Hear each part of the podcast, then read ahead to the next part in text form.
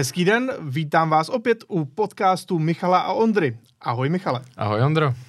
Ještě než začneme, tak mám tady pro vás takové krátké zajímavé video, které navazuje malinko na to, o čem jsme se, Michale, bavili v předchozích dílech. Tedy probírali jsme Porsche, jeho modely GT3, GT4 a GT4 RS. A ty si natočil na svůj nový kanál, který se jmenuje Gran Turismo Bohemica. Tak si tam natočil vlastně takové trošku jiné video z Porsche Cayman 718 GT4. Pokud vím, je to video, které je točené třeba ze spoda o zajímavostech toho auta na zvedáku, takže pokud vás to zajímá, odkaz najdete v popisku tohoto podcastu na YouTube. A nebo si můžete zadat do YouTube Gran Turismo Bohemica a mělo by vám to najít. No a Michale, dneska to bude trošku víc o nových autech oproti dřívějšku, ale opět podíváme se i na nějaké zajímavosti z toho světa těch starších a ojetých vozů. Začneme ale úplnýma novinkama. Mm-hmm. V poslední době se objevilo několik nových zajímavých aut. U italských supersportů to jsou jenom takové různé varianty, dejme tomu, různé verze už známých vozů, ale BMW nám představilo úplně novou sedmičku. Jaké jsou tvé první dojmy, když vidíš tohle auto?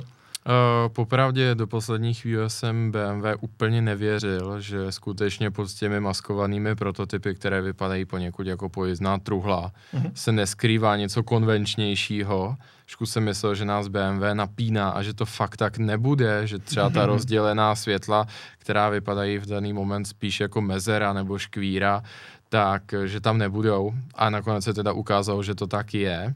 Ano. Upřímně jsem z toho zaskočený, ještě jsem se furt tak nějak s tím nesrovnal, jak to auto vypadá, musím upřímně říct, ale jedna věc mě přece jenom zaujala a za to musím jako BMW to říct, jakoby kvitovat ten jejich přístup. A to je, že oni přiznávají naprosto nepokrytě, že tohle auto je nekonvenční, že je naopak až polarizující a sami tenhle ten design nazývají jako monolitický. Což je naprosto přesně to slovo, protože dalo by se i věřit, kdybychom to auto třeba stvárnili jako sochu, takže bude vypadat jenom jako obří kámen. Protože skutečně těch linií a, když to tak řeknu, proporcí na tom autě příliš není. Souhlasím s tebou. Mě to taky malinko zaujalo, zase zaskočilo. Nicméně k tomu designu se váže jedna zajímavá věc. Ono se to říká v kuloárech, uvidíme, jestli to je pravda. Asi se to možná nikdy nedozvíme, jestli to je pravda. Ale když se zeptáš v BMW, kdo je autorem designu, tak ti vlastně tak úplně neodpoví. Řeknou ti, je to náš designový tým a tak dále. Ale ono se totiž šušká, že za poměrně krátkého pobytu, co v BMW dělal bývalý šéfdesigner Škody Josef Kabaň, který má velmi rád právě rozdělená přední světla.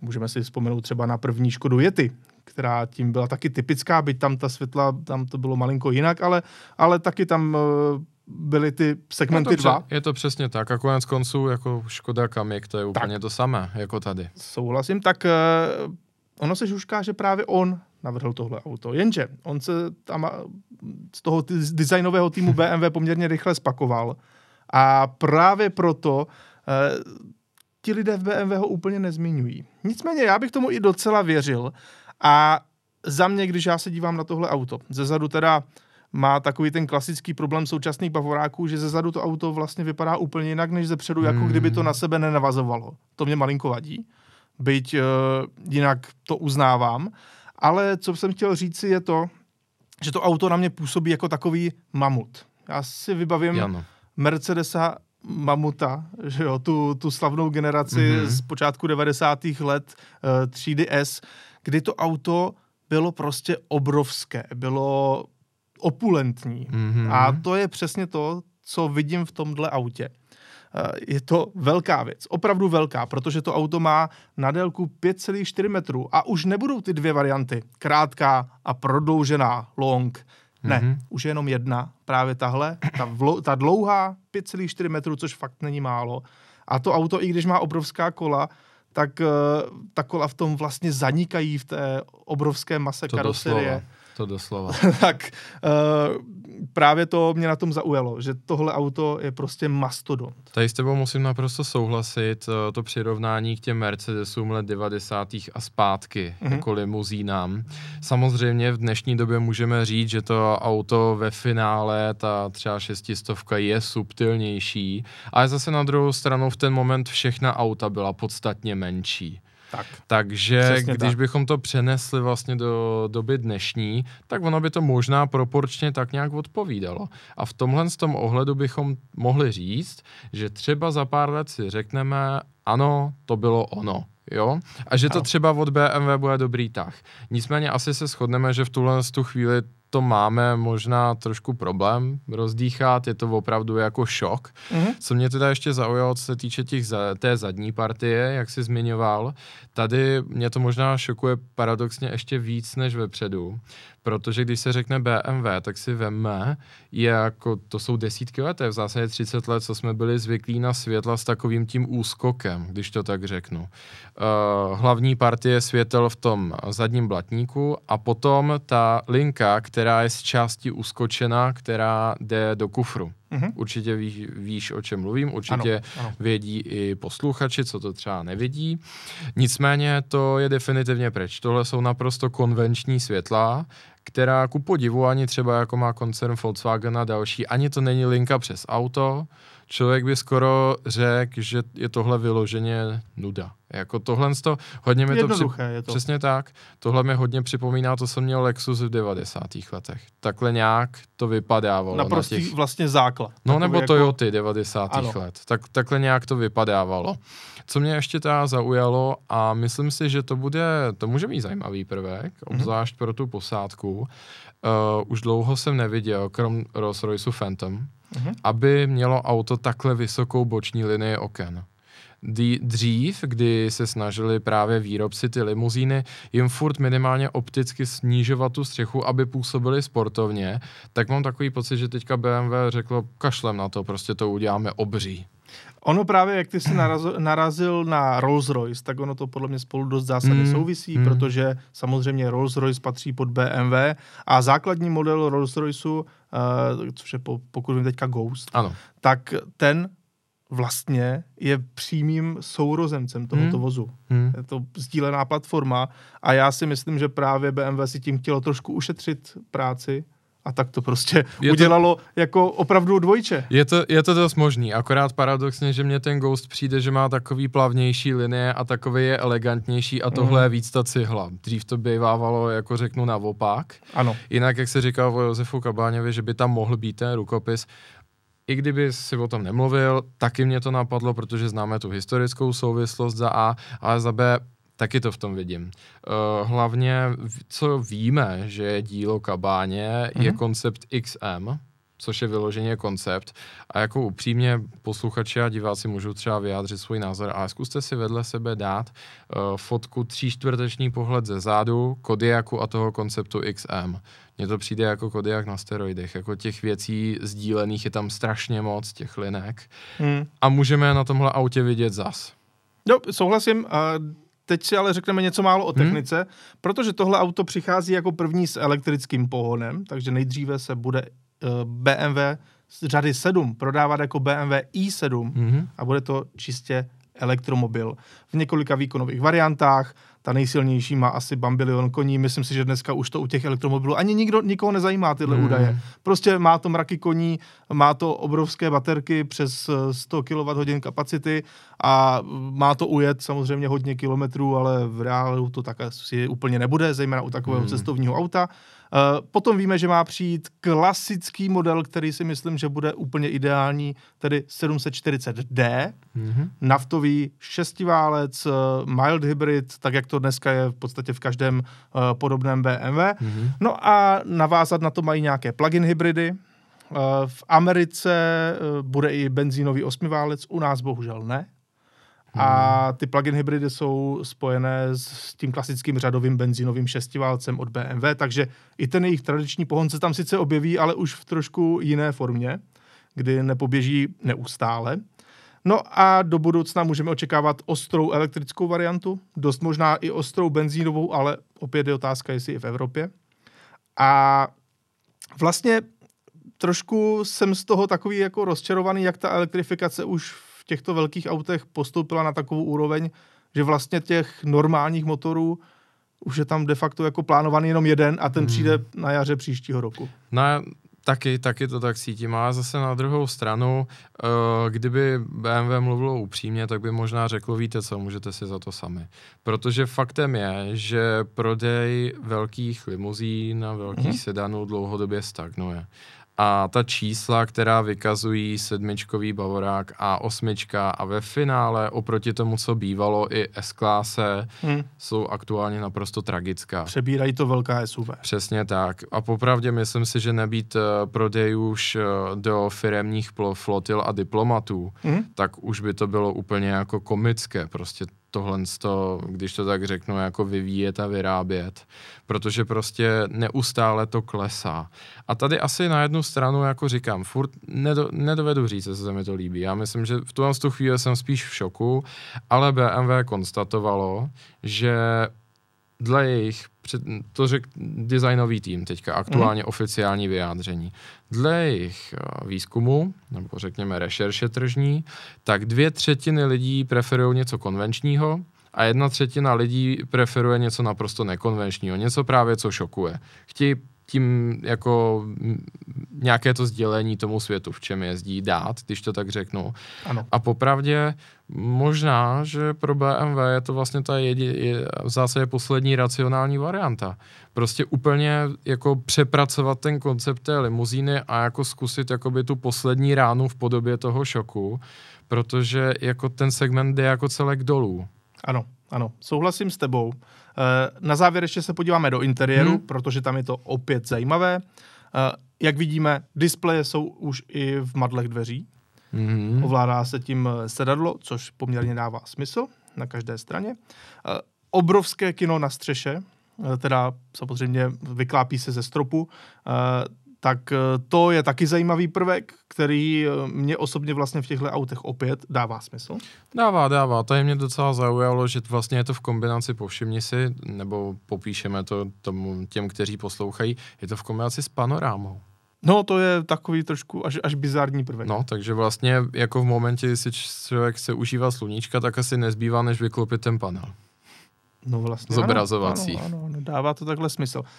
Dále, jak vidíme, co mě velmi zaujalo, přední sedadla s integrovanou opěrkou hlavy jako v nějakém sportlinovém koncernovém vozu. Když to takhle řeknu, nečekal bych to od sedmičkového Bavoráku, nevím, jestli to je úplně vhodná volba, ale budiš. Ale jinak komfortní zadní sedadla, vypadá to skvěle.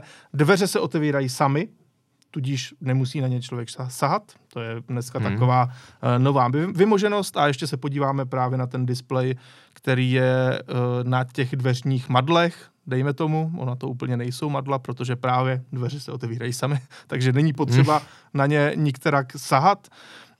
Vypadá to zajímavě, budiš. Já doufám, že samozřejmě BMW si trošku zachová i nějaké ty tradiční hodnoty, ale zatím to vypadá, že třeba u těch sedmičkových Bavoráků nebo celkově od toho co nejvíc ustupujou, aby právě trošku zaujali ty zákazníky, kteří si to reálně vlastně koupí.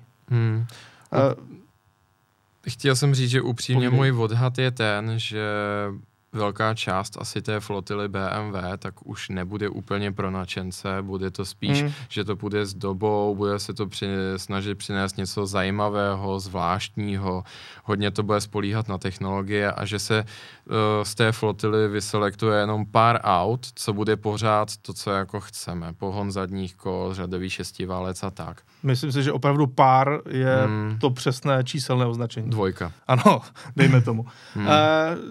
Já bych jenom řekl, že my máme svoji vlastní sedmičku tady v redakci, respektive měli jsme ten úvodní test, teďka vybíráme nové auto, scháníme na to peníze, bude z toho celý seriál, takže se na to můžete těšit.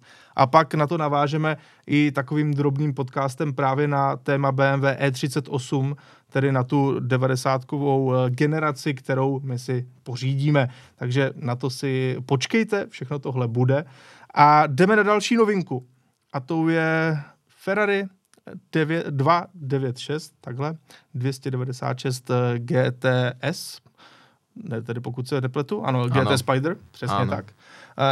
To asi nechám malinko na tobě, protože je to jenom otevřená varianta té klasické 296. Mm-hmm. Je to tedy auto s tím přeplňovaným šestiválcem hybridem. Ty o tom určitě víš víc, tak poprosím tě, abys nám to auto uvedl. Takže model 296, aktuálně se nám ta páteřní nabídka Ferrari tak trošičku rozdělila. V minulosti, řekněme, ten vstupní model do světa Ferrari bylo třeba 360 Modena, F430, tedy typicky auto s motorem uprostřed a osmiválcem. Dneska už je to maličko jinak, ty vstupní modely jsou spíš Portofino a Roma a Italinie těch aut s motorem uprostřed se rozdělila.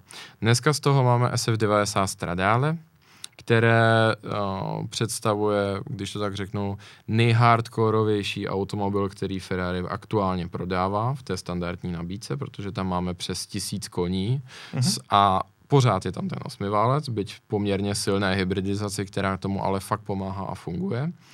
Naopak ten maličko civilnější model je 296, která má tedy 6válcový motor dové o úhlu rozevření válců 120 stupňů. Italové tomu říkají Piccolo V12, nebo respektive omluvte tu makaronštinu teďka z části italsky, z části česky. Prostě maličká V12, protože ono to trošičku připomíná polovinu V12 a musím říct, že ten zvukový projev je úžasný. To auto jsem slyšel naživo a jsou-li zde nějaké výtky vůči tomu, že osmiválec je pryč, chápu to, ten minulý osmiválec byl kouzelný, myslím, že drží rekord v počtu vyhraných cen motory roku, ale ten šestiválec vůbec není špatný a v určitých ohledech si myslím, že to třeba bude možná i víc, nebo trošičku jako zase jiným způsobem vyhovovat té představě o tom, jak by se Ferrari mělo projevovat, protože má takový, řeknu, opravdu jako vysoký tón, blízko tomu omezovači. Samozřejmě v kombinaci s tím hybridem se dostáváme přes 800 koní, což je opravdu neuvěřitelné. Víc než dost na zadní kola? No, podotknu, že to není tak daleko od toho, co měla 918 Spider, což je rok 2014 a v kategorii Hypersport. Dneska už je to v zásadě to, když to řeknu tak v uvozovkách, normální auto, co si jdete k Ferrari koupit.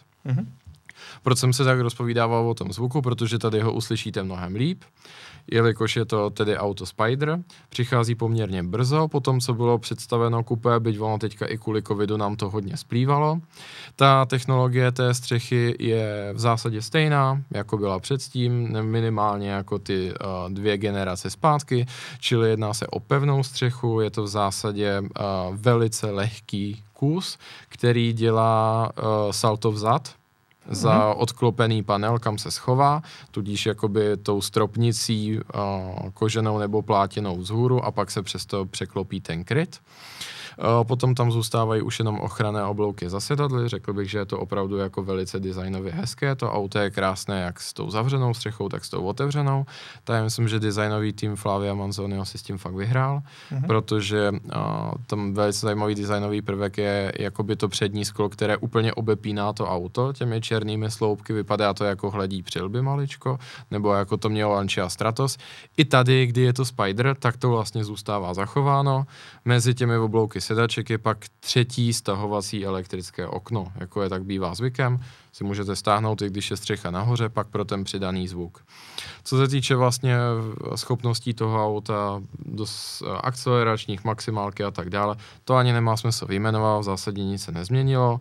Ano, z 0 na 100, pokud vím, 2,9 sekundy. Tak 2,8, 2,9, ono záleží, maličko se to liší, nicméně furt je to v zásadě to, co má i standard standardní 296, co je zajímavé a vidíme tady na obrázku, nemusí se člověk žinírovat ani stran těch věcí, které opravdu přidávají na tom výkonu. Jde si to objednat s těmi celokarbonovými koly, což bylo dříve deviza jenom 488 pista, dneska si to můžete vybrat jako standardní příplatek i na auto, které není vyloženě okruhové. A co mě opravdu zaujalo, tak paket Assetto Fiorano, který typicky značí okruhově zaměřenou variantu 296, kdy spousta prvků výbavy je naopak vynecháno, naopak něco z té kinematiky je tam navíc, je to obecně tvrdší auto, je tam dokonce osekána adaptivní funkce tlumičů kvůli váze a kvůli tomu, že prostě je to víc na okruh, tak i v případě Spideru Assetto Fiorano můžete mít, byť to třeba úplně na první pohled se může zdát, že třeba nedává smysl, ale tu hardkorovější variantu si můžete vybrat i jako Spider. Pak to auto získává unikátní zbarvení, naopak pro ten Spider je tam i nová barvička na ty pruhy, které přecházejí přes auto, ale ty karbonové díly, jiný podvozek a tak dále, všechno tam máte stejně, jako by to bylo 296 GTB, akorát máte možnost stáhnout střechu. Super, Michale, já bych se chtěl ale zeptat na jednu věc. Tam mi trošku vrtá hlavou. To auto se jmenuje 296, což znamená objem motoru 2,9 litrů a 6 válců. Ovšem, z technických údajů víme, že to auto je 3 litr. Myslíš, že to je proto, že by se to bylo s Peugeotem 306 a lidé by si to pletli? No, jestli by to šlo zaměnit, kdo ví. Možná nějakcí velcí příznivci, jo. Tak takový Peugeot 306 S16, to už se blíží k Ferrari. No, jako teďka ještě po té hybridizaci, tak jako myslím si, že než ta 296 by se rozjela, tak tady už by bylo tak 130, jo, reálně. Ale ta nomenklatura těch jmén, my jsme to tady v těch předchozích podcastech jsem to tady rozebral, no to je maličko problém, že to Ferrari dříve to dávalo naprosto perfektní smysl, protože to byl objem jednoho válce. Paradoxně nižší čísla tím pádem byla vyhrazena 12 válcům, tam vyšší, těm méně válcovým motorům. Ano. Ale bohužel s tím, jak čas jde dopředu a pak už to nedávalo kolikrát smysl, tak se to maličko rozplynulo, pak se to rozplynulo hodně, protože přišlo FF, anebo třeba F12, což vlastně vůbec jakoby nedává smysl, co se Ferrari týče... 12 válec, no, ale nedává tak to smysl z pohledu toho původního označení. No moment, jenže ono to stejně nedává smysl, protože ono je to malé F12, ale Ferrari F430 je velké F. André. Aha. Ta, jako já popravdě trošku na tu Ferrari nomenklaturu mám takový fetiš a fakt jsem to zkoumal do detailu, co všechno tam bylo za jména a kolikrát to absolutně nedává smysl. Jako, hlavně ten vývoj. Si veme 550 Maranello, to dává smysl. Ano. Číslo a hezké jméno. Jo? 612 Scaliety, zase dává smysl. Pak malé F12. Berlinetta je teda ten dodatek, ten tam je pořád, ale malé F12. Dobře? Fajn, tak asi naladíme trošku jinou vlnu a pak bum, 812 Superfest. Zase jsme v tom původním schématu toho pojmenovávání. Takže ano, jako tohle není úplně snadné, aspoň teda 488296, OK, nebo předtím byla 458, jediný, co z toho zase jako vystupuje, je ta F8, která ale paradoxně nastupuje v momentě, kdy už F12 je pryč. Ale tam to chápu, je to F8 Tributo, takže no, tam to podsta osmiválcovým Ferrari s motorem uprostřed. Taky to chápu. Protože aspoň, je to poslední nehybridní osmiválec uprostřed od Ferrari. Ale poslední zatím. Jo. Zaplať pambu je to F velký. Ano. Dobře. A teďka je z toho teda SF90, ale ten 90 to není zase objem ani výkon, to je výročí. Ano, z Scuderia Ferrari 90. No, takže jako v tomhle tom je to prostě, ale to je Itálie, jako to asi očekáváme, očekáváme to, protože to je prostě maličko jiná kultura, než jako otrocky 218i, 220d a tak podobně. Tohle je prostě Ferrari. A i proto to máme rádi, si myslím. Rovnou na to ale navážeme. Další italský supersport. Další nový stroj, respektive nová varianta. Ovšem, v tomto případě je to podle mě auto naprosto odlišné. Jako noc a den. Protože místo hybridního přeplňovaného šestiválce tady máme atmosférický desetiválec. Už zase. V případě Lamborghini Huracán. je to už po několikáté. Další nová varianta. Abychom trošku uvedli do děje, o co tady vlastně jde. Huracán měl svůj facelift, ten se nazývá Evo. To je auto, které si můžete stále normálně koupit, je to takový ten civilní Huracán s pohonem všech kol, prostě takový ideální stroj pro ty lidi, kteří to chtějí používat každý den, kteří chtějí to auto, které bude tak nějak jako i relativně komfortně fungovat, dejme tomu na delší cesty. Ještě bych doplnil, že jak první Huracán, tak Evo je možno si objednat čistě jako za dokol. Takže ano. To je vlastně ještě jakoby ten základní model, má dva submodely. Ano.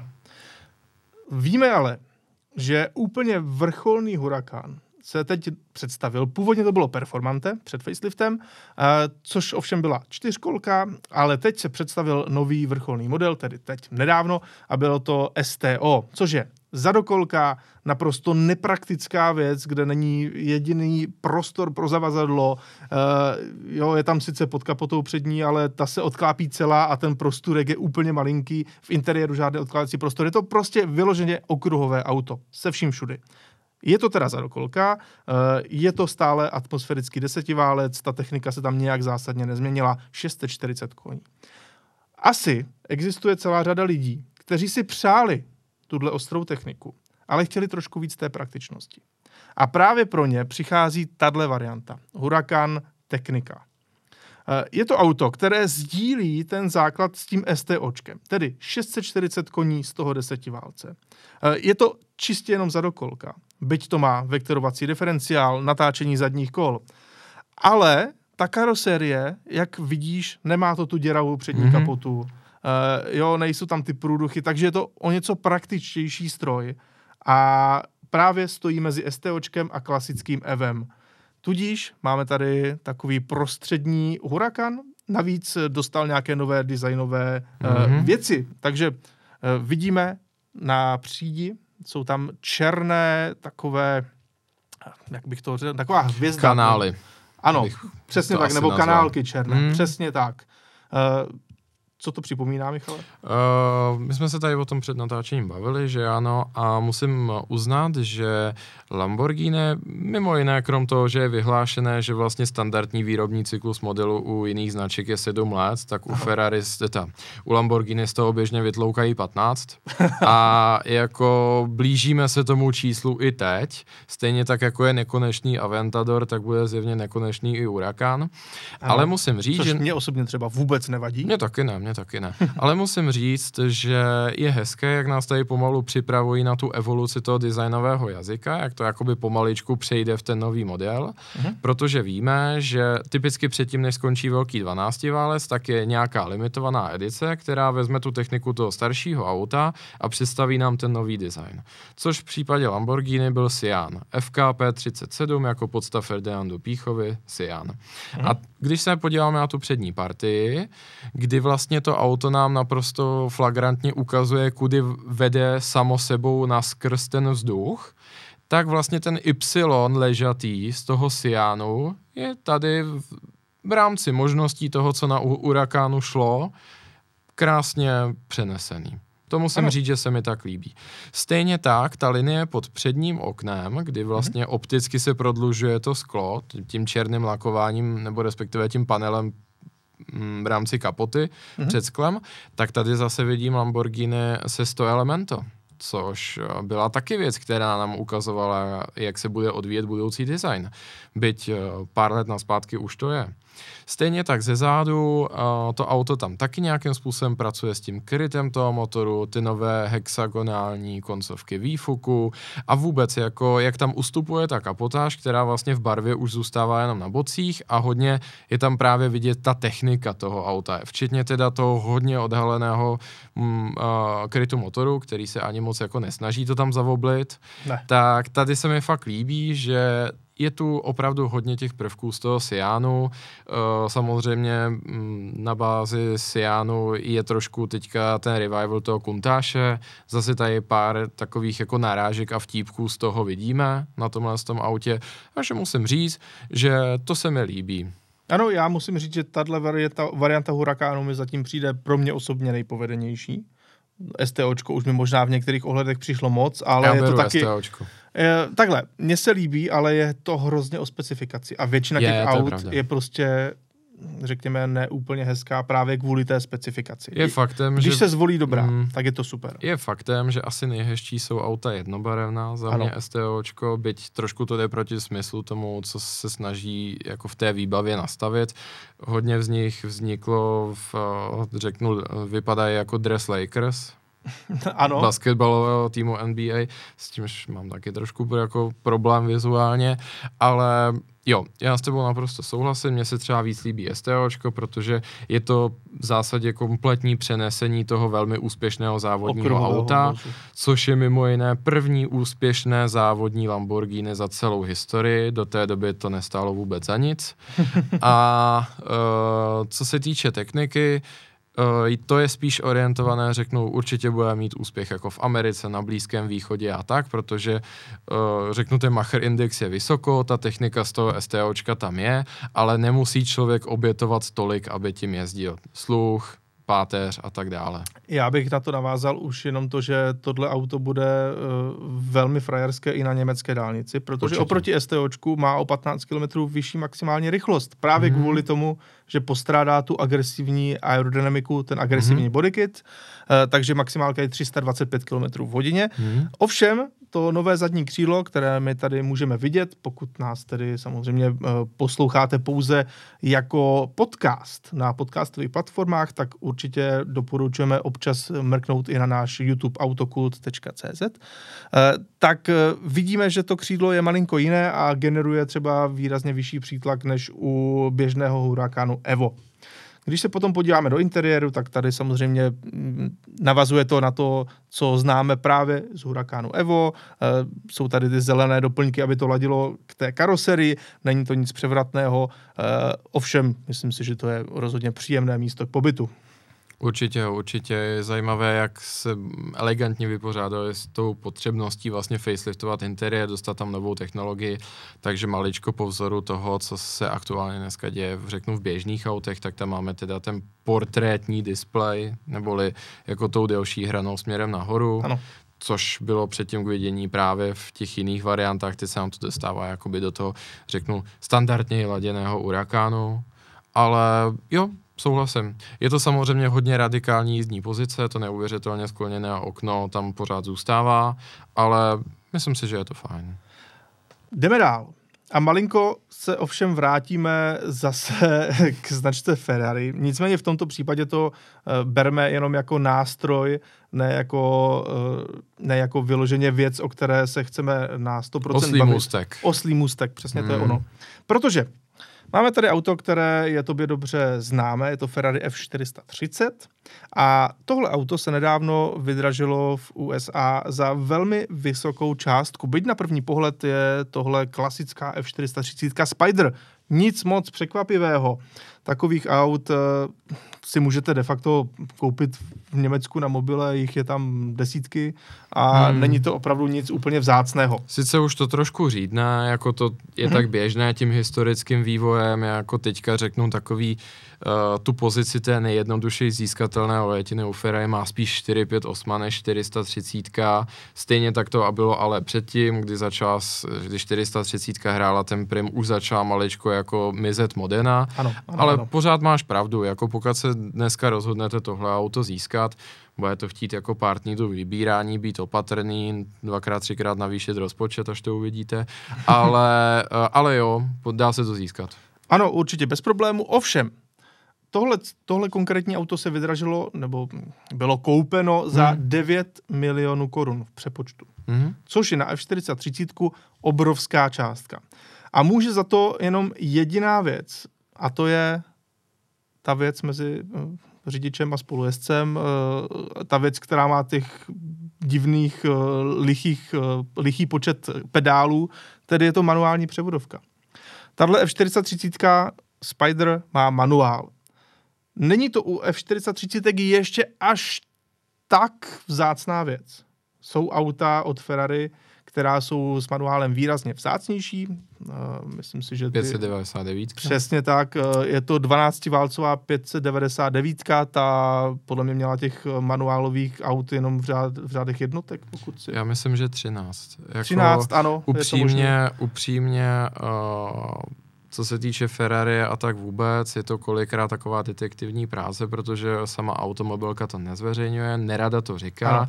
A i u těch limitovaných edic je maličko, jsem tam problém s číslováním, ale hovoří se o tom, že by to mělo být kolem 13 aut. Nicméně, jak se tady naznačil, už nám jde do ceny i tohle, kdy 430 s manuálem je víc, tam mluvíme o tisícové produkci, obecně, co se týče 430, já myslím, že manuálu bylo kolem 15%. U kupé, takže jsou to desítky jako těch aut, ale s postupem času, jak samozřejmě mizí ty 599, kde cena 599 s manuálem je bez problémů 600 000 euro, bych tak řekl, v současné době, tak samozřejmě ti, kteří chtějí mít něco speciálního, nebo prostě se tak nějak chytnou na tu vlnu a jdou níž a níž a níž, takže se hledá to další auto, které má málo manuálů. Teď je na řadě F430. Souhlasím a já bych to právě malinko chtěl otevřít tohle téma v tom stylu, že dnes často už vnímáme takové ty, řekněme, skoro až hospodské řeči, už se to trošku k tomu blíží, že manuál je vlastně zbytečný, že kdo by se s tím chtěl jako zabývat, kdo tím chce kvedlat a že vlastně automat už dneska je tak dokonalá věc, že vlastně ten manuál naprosto postrádá jakýkoliv smysl. Ovšem, mám právě pocit, že čím víc se tyto názory šíří tou běžnou společností, tím více naopak jsou preferována auta s manuálem u nadšenců celkově. A v Americe je to takhle už mnoho let, mnoho desetiletí. Tak. Ale tenhle postupný trend se začíná dostávat zpátky i do Evropy, kde přece jenom ten manuál hraje v běžném životě běžného motoristy mnohem větší roli. A já právě bych to chtěl trošku otevřít v tom ohledu, že bych chtěl vědět tvůj názor třeba, jestli je dobré si dneska kupovat některá, řekněme, výkonná sportovní auta s manuálem a jestli to je vlastně dobrý trend do budoucna. Mám tím na mysli třeba Porsche 911 GT3 nebo BMW M4. Takováto auta, kde ten manuál ještě lze objednat. Není to vlastně do budoucna mnohem lepší si koupit takovýhle vůz? Tak když se na to podíváme z toho investičního pohledu, tak obecně za to se dá říct, že ano. Protože samozřejmě s každou další generací a faceliftem tak ta manuálová auta mizí. Třeba Jaguar F-Type nedávno přišel o manuál. Přitom, když jsme si udělali nějaké tržní srovnání, tak ten vždycky byl jako hodně vysoko stran těch nejvýkonnějších aut s manuálem, co jste si mohli koupit.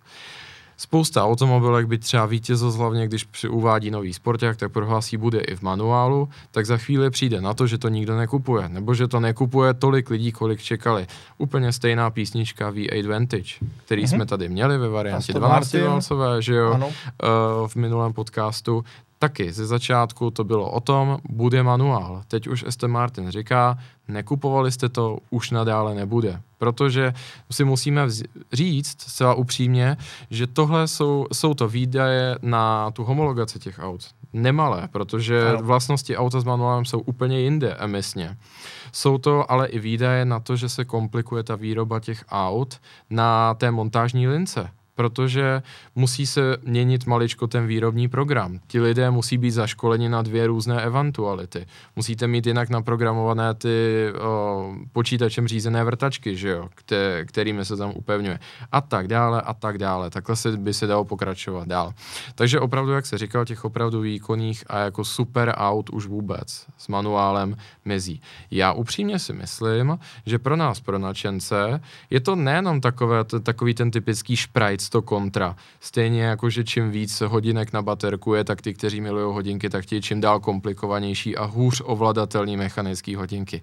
Není to podle mě jenom ten šprajs, protože u spousty aut to přináší opravdu jiný zvláštní zážitek. Třeba právě, když jsi zmínil tu GT3 nebo i tu GT4, myslím si, že všechna světová média z toho byla úplně nadšená, jak vlastně to auto se ovládá úplně jinak a jaký jiný zážitek to přináší.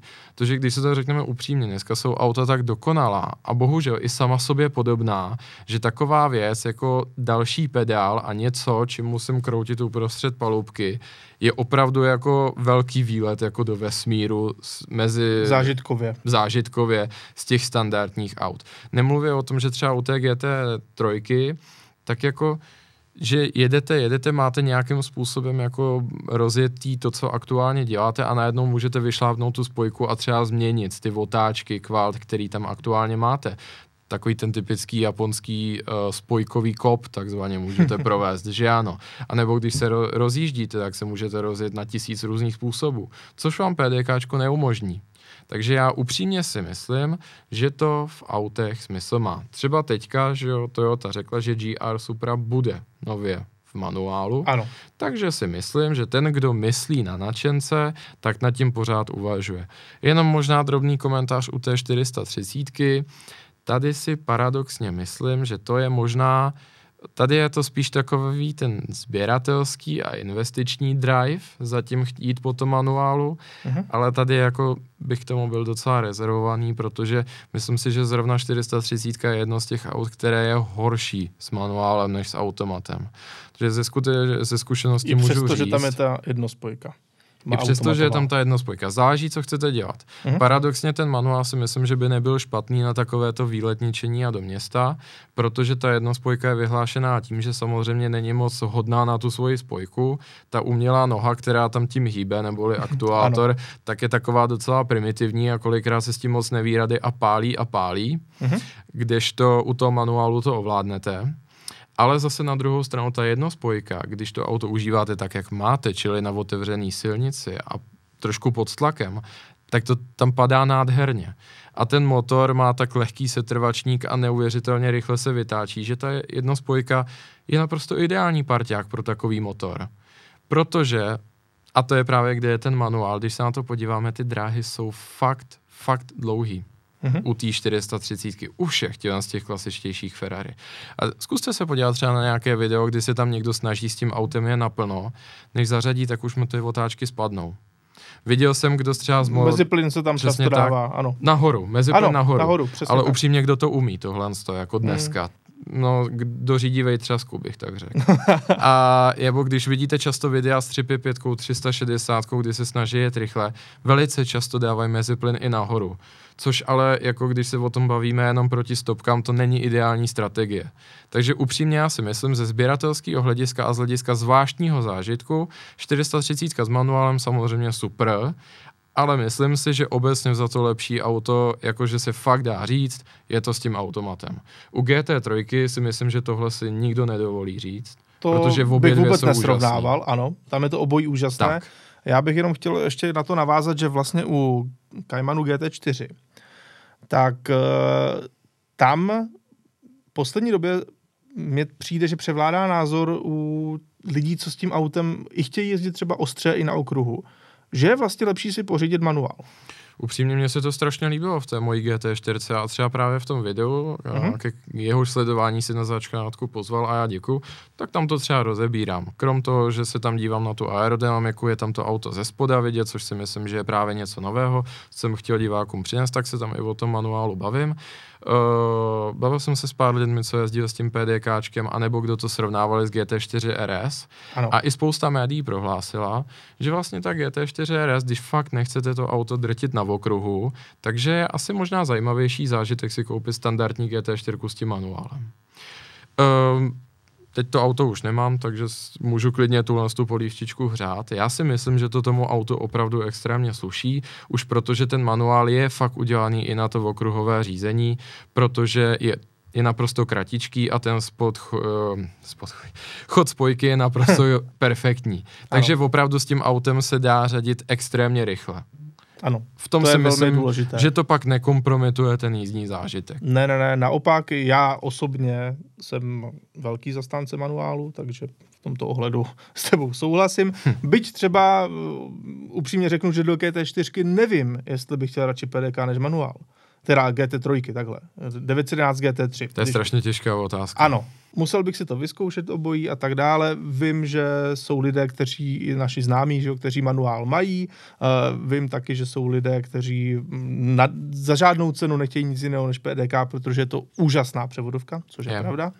A když to ale vezmeme samozřejmě i do jiných důsledků, tak třeba v BMW M2, M3, M4, tak tam ty manuály třeba někomu nesedí tím, jaký mají chod. Já osobně to beru tak, že do M2 bych chtěl manuál, do M3, M4 bych chtěl původní dvouspojku, dneska už je tam 8-stupňový automat, který mi taky úplně nesedí, takže tam jsem tak jako na vážkách celkově. Ale já osobně musím říct, že mám hrozně rád ostrou jízdu s manuálem, protože mi přijde, že to má svoje nenapodobitelné kouzlo, byť je opravdu nutné trošku vědět, o co jde, trošku vědět, co dělám. Jinak to chápu, že ta frustrace může být velká, když a člověk zvolí radši jakýkoliv automat.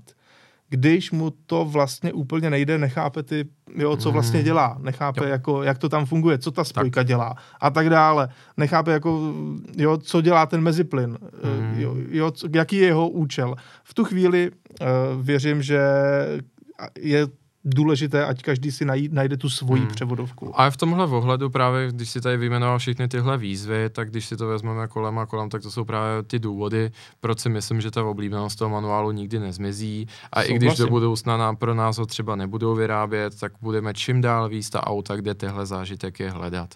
Já ti to řeknu takhle, i kdybych si měl do budoucna koupit Fabii v manuálu jako auto do konce života, řeknu to blbě, ale je to tak bych aspoň jedno auto s manuálem jako chtěl, protože mi přijde, že je hrozná škoda o něco takového přijít a je to opravdu další dimenze zážitku. Určitě. Pojďme ovšem na poslední dnešní téma a tím je článek, který já jsem našel na stránkách německého Autobildu, kde oni vybrali podle mě docela zajímavé téma, které opravdu vůbec není špatné. A to jsou klasiky, 15 klasických vozů, které potěší spolehlivostí a jednoduchostí. Takže dejme tomu, že taková poměrně klasická auta, která ale si člověk může užít dlouhodobě bez toho, aniž by zkrachoval. Když to řeknu svým laickým pohledem, tak takhle nějak bych to já prezentoval. Ovšem, napadlo mě, že bychom si mohli říct i nějaké naše poznatky, nebo co bychom my takhle doporučili. Nejdřív ale si projedeme to, co doporučují kolegové z Německa. Jinými slovy, jdeme to skritizovat. Jdeme to malinko skritizovat, to, co doporučují kolegové z Německa. Já bych doporučil nejdřív projet všech těch 15 vozů, ať si řekneme, co oni doporučují. Někde souhlasím, někde ne, ale nejdřív si to všechno řekneme. Zachází i do opravdu klasických vozů starších, ale jsou tam i youngtimery, auta relativně zánovní. Pojďme na to. První, MGB, britský roadster, klasika. Myslím si, že to tak bývá, že tyhle vozy jezdí i po mnoha letech, takže hezké auto, akorát s tou spolehlivostí. No jasně, tam to není úplně jisté. Další auto Peugeot 404, klasický starší sedan, opravdu dneska už vyloženě veterán.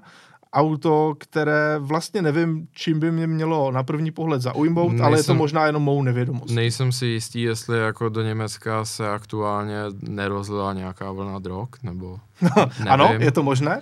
Jako upřímně, já samozřejmě nechci to auto úplně dehonestovat, ale krom nějaké opravdu jako velké lásky k Peugeotu nebo k tomu, že jezdím autem, který má stejný design jako v legendárním snímku Krteček a autíčko. Tak, ano, autíčko z Krtečka. No, tak jako zase tak jako tu hlubokou historickou signifikanci to nevidím, no.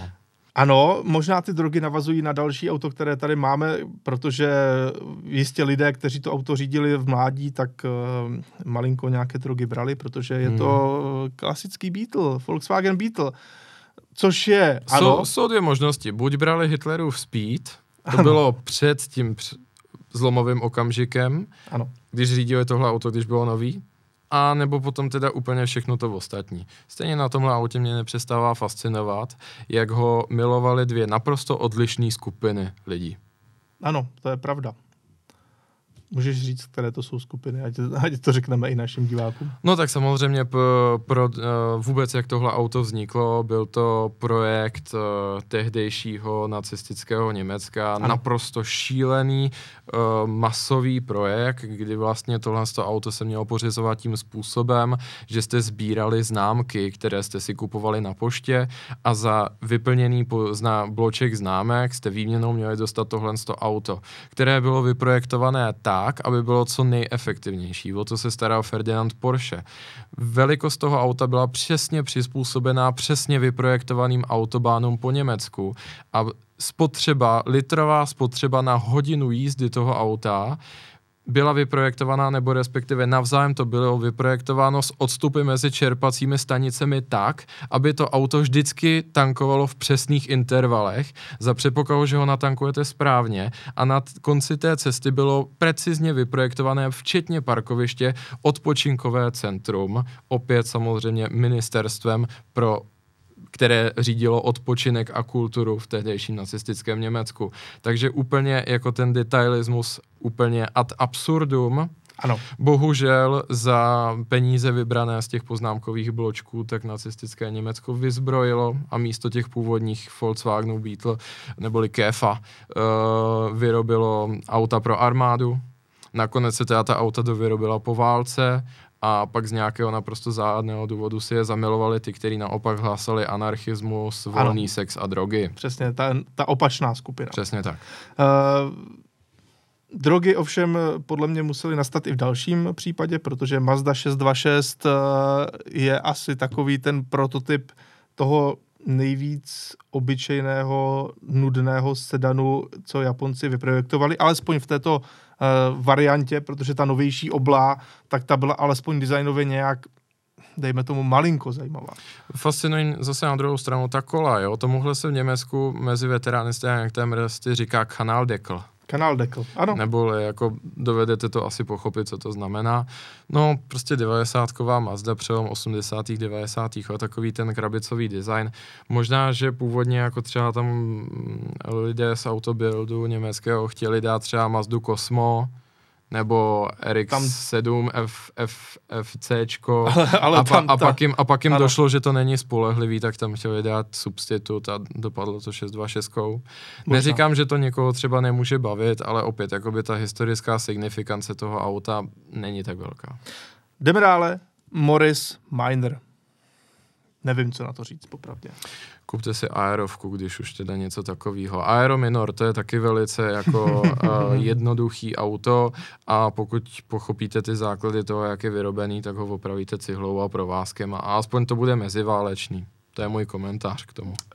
Další vůz, tak tam souhlasím, Honda S2000, za mě naprosto v pořádku. Perfektní. To je opravdu spolehlivý, zajímavý stroj, který jde do ceny, neboli který i řidiče pobaví. Přesně tak, když se Roadster spustí se superbikem. Ano, dá se to tak říci. Další auto tam souhlasím částečně, to je Fiat Panda. Já s tím souhlasím hodně. Protože takhle, já s tím souhlasím částečně, protože ty obyčejné varianty úplně základní. To je pravda.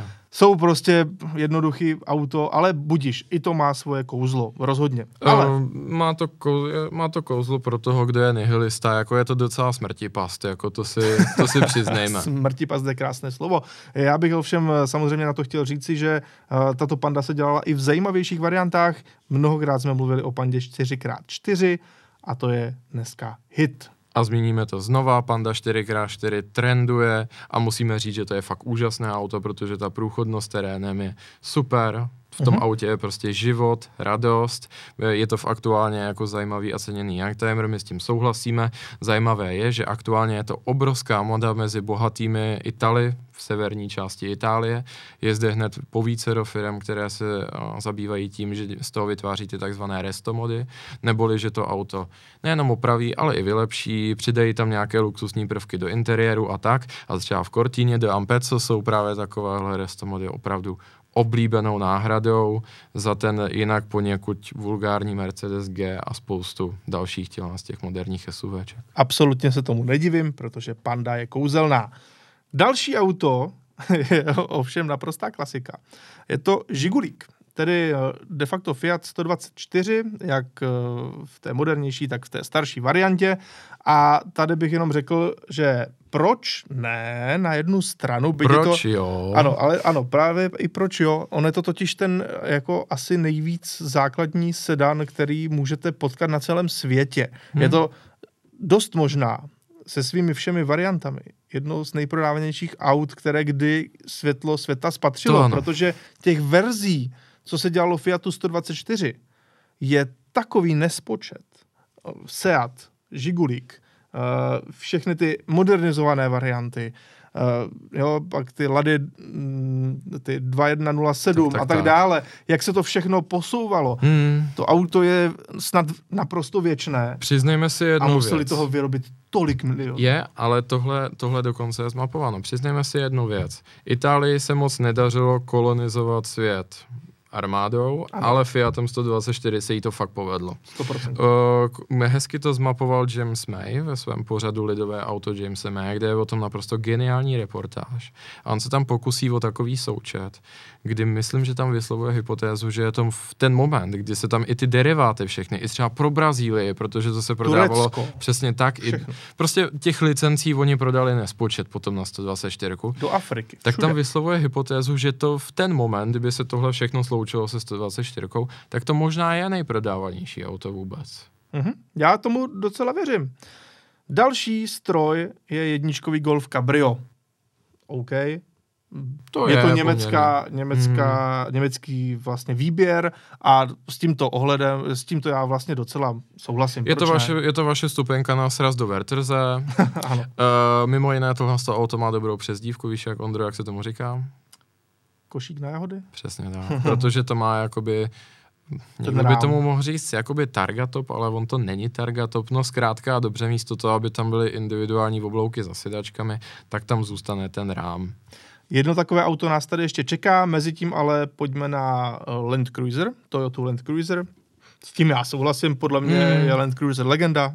Já jsem velký fanoušek všech Land Cruiserů, takže v tomto ohledu... A tahle varianta je opravdu cool. Ano, tohle je ta klasická 70, tak ta je prostě cool. Můžete si prožít vaše fantazie, pokud jste chtěli skončit ve filmu Bohové musí být šílení, nebo v dalších filmech, které se natáčely v Africe, ještě v té, že tak řeknu, starosvětské Africe. Ano, ano, a další auto je Opel Rekord, což je opravdu rekord v tom, jak udělat nezajímavý auto, nevím. Popravdě nevím, proč bych měl chtít jako Opel Rekord, jako spolehlivý youngtimer. Možná, protože vás máte rádi vinylové střechy? Víš, ale ono to bude takový ekvivalent Škody 100 v Česku, podle mě. Tak zase je to lepší než dneska stovka, to si přiznejme. No, o trošku jo, ale dneska na to budou ti Němci vzpomínat vlastně úplně podobně, jako nejspíš, dneska lidi vzpomínají v Česku jako na Škodu 100, takže chápu ten výběr. A když už by někdo chtěl vinylovou střechu, byť by asi musel šáhnout trošku hloubš do kapsy, tak Ford Cortina. To je cool auto z téhle doby s vinylovou střechou. Souhlasím. Další auto, to je právě to auto s tím rámem, tak to je BMW E30 od Bauru. Je to takové to polokabrio, které Bauer dělal. Potom vlastně přišlo i to klasické kabrio, že E30, ale tohle je zajímavá verze, která je do dneška docela populární. Vyrobilo se jich podle mě docela dost, protože to auto člověk relativně potkává. Na BMW srazech je to poměrně běžná věc. Mně se to líbí, máte zajímavou věc, protože je tam přece jenom ten dotyk té karosárny, prostě není to úplně standardní automobil, tak jak vyjel z fabriky, ale zároveň je to dobře udělané, řekl bych. No a hlavně jako co je tady pozitivní výhlídka, jako nezahynete mrzkým způsobem, kdyby se to auto obrátilo, což u toho standardního kabrioletu není zaručeno. Je tam jistá šance na přežití. Další auto Saab 900S, respektive 900 Turbo, tak OK.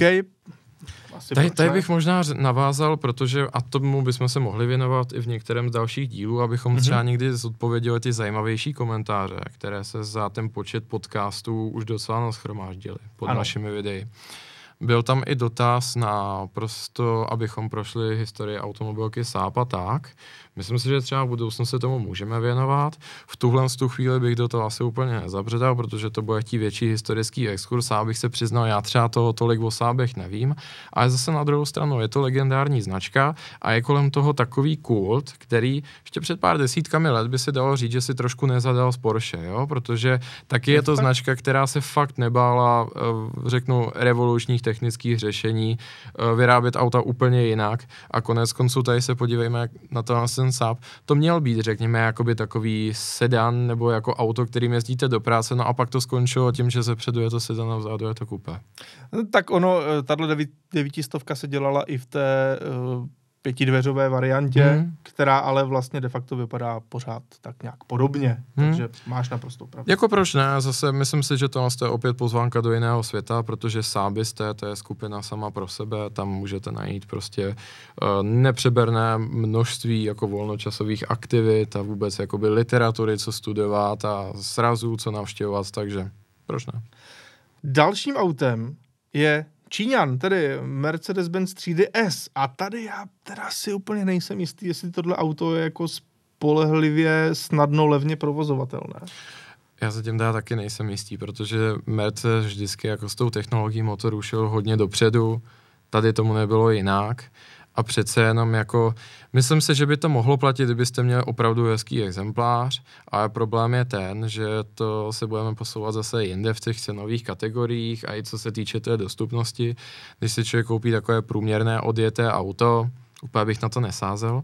Hlavně je tam i hodně elektroniky už na právě svou dobu. No ale pozor, tady je jedna věc, která právě není elektronika a je to ještě podstatně horší. Je nutné si uvědomit, že tady se pohybujeme v době, kdy systémy třeba ovládání centrálního zamykání se začaly na autech pneumatický.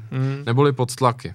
Podobný systém právě nakupoval od dodavatelů i Porsche pro 928. Prostě zkrátka dobře se to objevovalo na těch luxusnějších autech. A s podtlakama, s tím si vyhrajete, když vám to nefunguje v autě v youngtimeru. Takže to je taková trošičku jako na zváženou. Nevím, jestli tohle auto, tady budu trošičku jako hádat, typovat, ale mimo jiné i starší S-kový Mercedesy neměly pneumatický, já myslím, že měly hydraulický ovládání kufru. A to umí být taky slušná past. No, to známe z BMW E38. Je to tam taky. Ano. Takže, a ten motorek je takový skučivý momentálně docela. Takže naprosto vím, o čem mluvíš. Ty jsi zmiňoval 928, tak tohle auto vlastně teďka máte nějak v nabídce, že jo? Jo, kdyby to vlastně diváky zajímalo, tak jak jsme tady zmiňovali, tak já jsem vlastně tváří spolu s mými přáteli startupu A jedeš, neboli zprostředkování prodeje ojetých aut. Zkrátka taková realitka na auta. Když chcete prodat auto, vůbec se o nic nestarat a nechcete ho vozit do autobazaru, tak to je to, co my děláme na ajedeš.com. A my tam shodou okolností nemáme jenom moderní auta od soukromníků, ale teďka tam máme jednu 928. A upřímně, kdybych skládal ten seznam těch youngtimerů, které jsou nějakým způsobem zajímavé, v případě 928 extrémně zajímavé, v jednom z minulých podcastů jsem to rozebíral do detailu, a s kterými se dá jezdit každý den.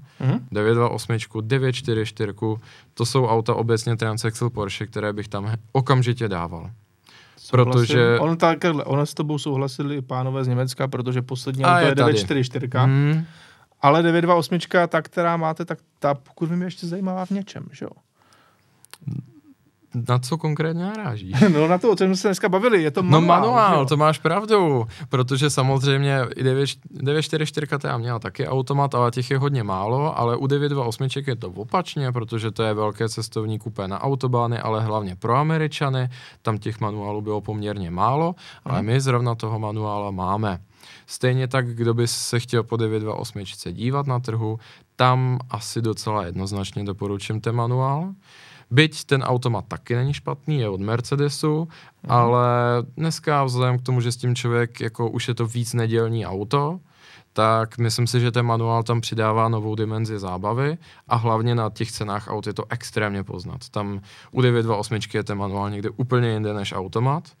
Ale zase nechci říct, že by ta automatová byla vyloženě špatná, protože na tom autobánu to exceluje, ale je zase otázka, jako nikdo si nekupuje asi 30 a 40 let staré auto na to, aby ho honil na autobánu. To není úplně ono. Ale 944 si myslím, že je teda excelentní typ, protože souhlasím. Sice to není takový jako technický klenot, co můžete mít v garáži, jako je 928, tohle auto je naopak jakoby takové trošku Porsche pro masy, nebo tak to bylo. A na druhou stranu se týče řízení, excelentní auto, a co se týče údržby, až na pár takových černých petrů v průběhu toho výrobního cyklu, tak je to fakt super. Dej mi ale na závěr nějaké rychlé naše tipy. Já ti řeknu 2 auta, která bych já třeba dal místo některých těch vozů, které vybrali v Německu. Takže dal bych Mercedes bych dal, ale ten nejmenší, Baby Benz, tedy 190, třeba právě ve sportovnější variantě 2316V. To mi přijde, že je auto, které se ještě dá provozovat, je relativně spolehlivé, ale přitom už máš ten pocit ze staršího auta. Stejně jako první Mazda MX-5 NAčko, tam vlastně, když člověk vyřeší korozi, tak tam těch bolístek není mnoho a to auto jezdí pěkně, hezky, spolehlivě, stejně jako třeba Nissan Sunny GT-R, což je 4-kolka Nissan hatchback turbo, je to vlastně takové první Evo od Nissanu, ale jenom v hatchbackové variantě. Ta auta sice se dají pořídit spíš jako japonské Pulsary, než jako evropské Sunny, ale i tak mi přijde, že to taky nebylo vůbec špatné. Tak, co se týče mého typu, ono se to tady hodně kryje, tu 944 bych taky doporučil. Mm-hmm. Stran těch modernějších aut, zmínil si tu MX-5, tak já můžu vytáhnout prvního Porsche Boxster, to jsme tady v jednom z předchozích podcastů rozebírali. A nejsou tam už nějaké drahé závady na Boxsteru? No, tak může se tam hovořit o tom ložisku IMS, což trápilo ty ploché šestiválce ze začátku přechodu na kapolinou chlazené, ale popravdě ta 2,5 nemá příliš velké problémy. A takže ta základní 2,5 byl dobrý typ. Přesně, ten začátek výroby Boxsteru, tam si myslím, že je to fajn, ta 2,5. Tam by vás to opravdu trápit nemělo. Super. Další, co jsem už doporučoval v minulosti, to je i s ohledem na cenu, jakou parádu a zážitek můžete mít, tak je Alfa Romeo Spider. Samozřejmě, když řeknu Alfa Romeo, asi začnete chytat za hlavu, že jsem se zbláznil, co se týče té spolehlivosti.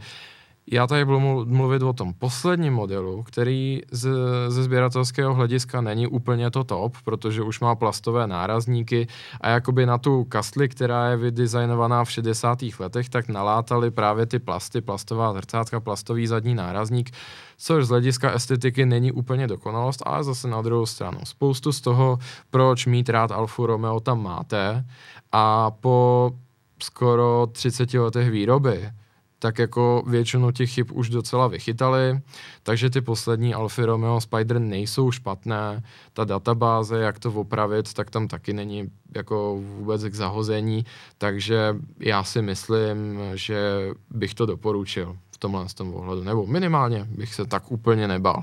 No a pak ta 944, ale to už tady vidíme, s tím se stotožňuji. Super, tak jo, já si myslím, že dnes máme opět krásný jeden z těch delších podcastů.